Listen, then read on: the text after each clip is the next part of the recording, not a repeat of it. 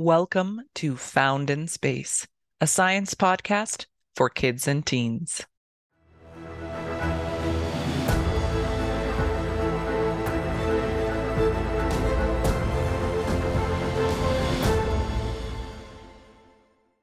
Welcome back.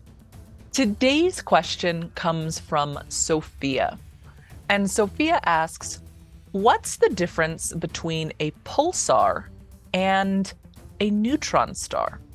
So, great question, Sophia. And this gives us the opportunity to talk about a lot of things star related and getting into some chemistry as well on this one. So, first of all, let's talk about the life cycle of a star. Now, I know you asked about neutron stars, which are dead stars, right? And pulsars, which are these really interesting objects that appear to be pulsing, flashing light. Now, we're going to get into what's the difference and how they're actually part of the same thing. But first, the life cycle of a star. Because as we said, neutron stars are a type of dead star or some some people like to call them zombie stars because they're no longer fusing which is necessary to be a star. You need to be fusing elements so smashing them together to make heavier and heavier elements. But neutron stars still are shining. So when we talk about a life cycle stars aren't alive. But it's a useful analogy, right? It's a useful metaphor to think about the way that stars develop and change over time and how new stars form to be similar to the life cycle of, say, a chicken, which comes from an egg, hatches into a chick, grows up into an adult, and then the adult lays eggs, and on and on the cycle goes, right? With a star, we think that stars form from nebulae. So that's the plural of nebula, a nebula is just a big cloud of gas and dust in space. It comes from the Latin word for cloud, nebula. And we think that over time, gravity starts to pull together that material. And the more material that you have in one area, the stronger and stronger that gravity becomes. The denser it is, the stronger the gravity is. So, density is how much stuff you have in a given area. So imagine the difference between a bowling ball and a basketball. They're about the same size, right? But the bowling ball is made of a lot more stuff than the basketball is. So the bowling ball, that would curve space-time. It would have stronger gravity than the basketball would. And then take that bowling ball, and if you started squishing it down smaller and smaller and smaller, it would become denser and denser and denser.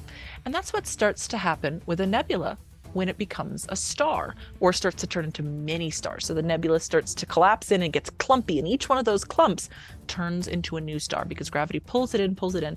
And eventually it gets so dense that the pressure at the core of this ball being created from gravity gets so strong and it gets so hot that it's hot enough that atoms of hydrogen that's the lightest element that there is, get smashed together. And when they're smashed together, they end up through several steps forming helium, which is a little bit of a heavier element. Now, helium is still very light. That's what we put inside birthday balloons to make them float. But it's still heavier than hydrogen. Now, what also happens in this process when the atoms are being smashed into each other is that it releases a little bit of extra energy. And that extra energy pushes up. So it creates this fusion pressure that pushes back against the gravity that's still trying to collapse and smash in this baby star. And it holds it up from collapsing in on itself. And that's when we say the star is born.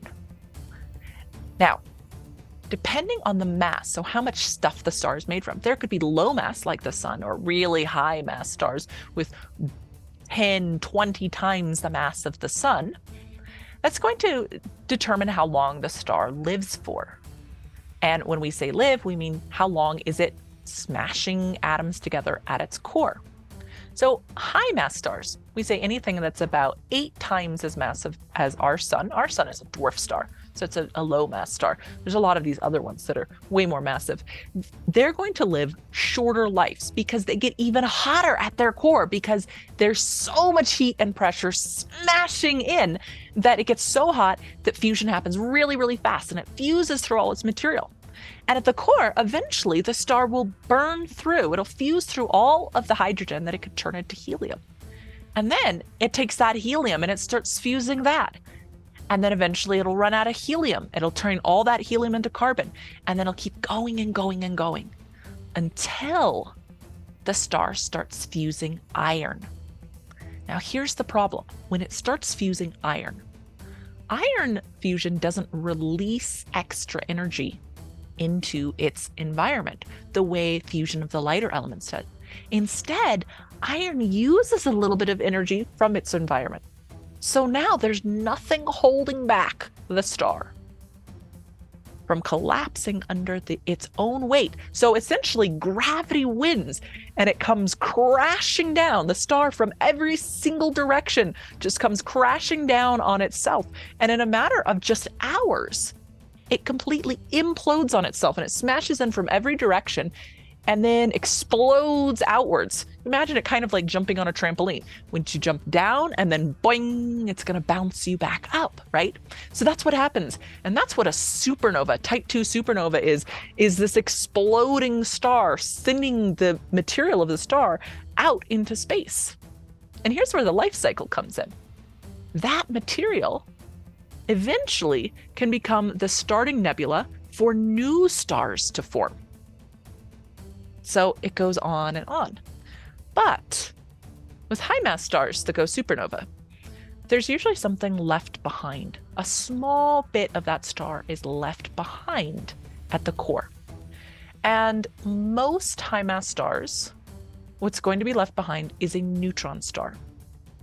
So, if the star was originally between about 8 to 20 times as massive as the sun, it'll turn into a neutron star. If it was more than about 20 times as massive, that's how stellar black holes are made. So we'll come back to black holes in the future. For now, let's focus on neutron stars. So they're really, really interesting because in that collapse of the star, there was so much pressure that the atoms making up the star were broken. Yeah. So let's let's talk about atoms for a moment. Now we're not going to go too too deep into it. But atoms are the building blocks for the material around us. We're made of atoms. Or you could think about something like water. Have you ever heard water called H2O? Well, H2 means it's made from two hydrogen atoms, and O one oxygen atom. Now, if you took one of those atoms and you were able to look inside, now they're really, really, really tiny, so you can't actually look inside them. But if you were able to look inside them, we would see that they're actually made up of even smaller parts. So the center of it is called the nucleus, so the seed of it. And in the nucleus, there are two different kinds of particles and those are made from even smaller things called quarks. So what's inside are protons, those have a positive charge, and neutrons, they have a neutral or no charge. So neutron, neutron, neutron star, right? Often around them, there will be electrons. So electrons have a negative charge. And usually there's going to be a balance in what we interact with where it'll there'll be an equal number of protons to neutrons to electrons. And so let's say you had boron for instance. The element boron has 5 protons in it. Well, if it had 5 electrons, then plus 5 negative 5 equals 0. And the neutrons, they're 0. So we can add as many or as few in and that's not going to change the charge of the atom. So, here's the thing though protons and neutrons we think are made from even smaller particles called quarks, which is really fun. That's when we start getting into our subatomic particles, our fundamental particles. There's a special force in nature, which is called the weak force. Now, it's called weak because it isn't as strong as another force called the strong force, which is, you would guess, a really strong force. But the weak force is very, very strong. It's way stronger than, say, gravity, for instance. And its job is to actually change particles from one type of particle into another. So when the star collapses in on itself, the electrons smash into the protons in the atom. And the weak force changes that proton and electron into a neutron. So the atoms, the elements get destroyed. And what we get left over with is this big ball of almost pure neutrons. Now, there are a few extra protons and electrons that are kind of floating around in there, but mostly we just get this big ball of neutrons. And when I say big, let's talk about some measurements here. Stars are huge, right? So when the star is going to collapse in on itself, it may be as big as, say, the orbit of Jupiter, but the core that gets left behind is really, really dense and it's very small. It's only a few tens of kilometers, so maybe 10, 20 kilometers across. That's really small. That's about the size of a city. So the mass of a star squeezed into something the size of a city. Yeah. It is really, really dense. So, to try and give you another image of how dense it would be, if you were to take the entire mountain of Mount Everest, right? Imagine how big that is. If you were to make it as dense as a neutron star is, it would be about the size of a marble. yeah, these are really, really, really dense objects. And so there's a lot of leftover heat. So they're still shining and giving off all of this light from when they were stars but now they're these really, really dense objects. So that is what a neutron star is. But what about a pulsar? So these two things are connected. And actually, pulsars are a kind of neutron star. Pulsar is a mix of the words pulse and star because when we first discovered them, we found these objects that were stars, but they seemed to be changing in brightness. They seemed to pulse. It would get bright and then dim, bright, dim, bright, dim, bright, dim. Well, what we think is happening here, there's two things to understand. One is that some neutron stars can send off jets of material from their poles, from their magnetic poles, so their north and their south pole. And this is something that astrophysicists are still trying to understand exactly how these jets form. But it has to do with the magnetic field and the rotation of the magnetic field and the rotation of the neutron star producing it. But these giant jets of material get shot out into space in these bright lights. Now, if that beam faces towards Earth for a moment, it's going to look a little bit brighter to us, right? this is something that we have to see with telescopes. There aren't neutron stars that you're going to be able to pick up with your own eyes, unfortunately. That'd be really cool, but there aren't any that we that we know of that we can actually see with our human eye.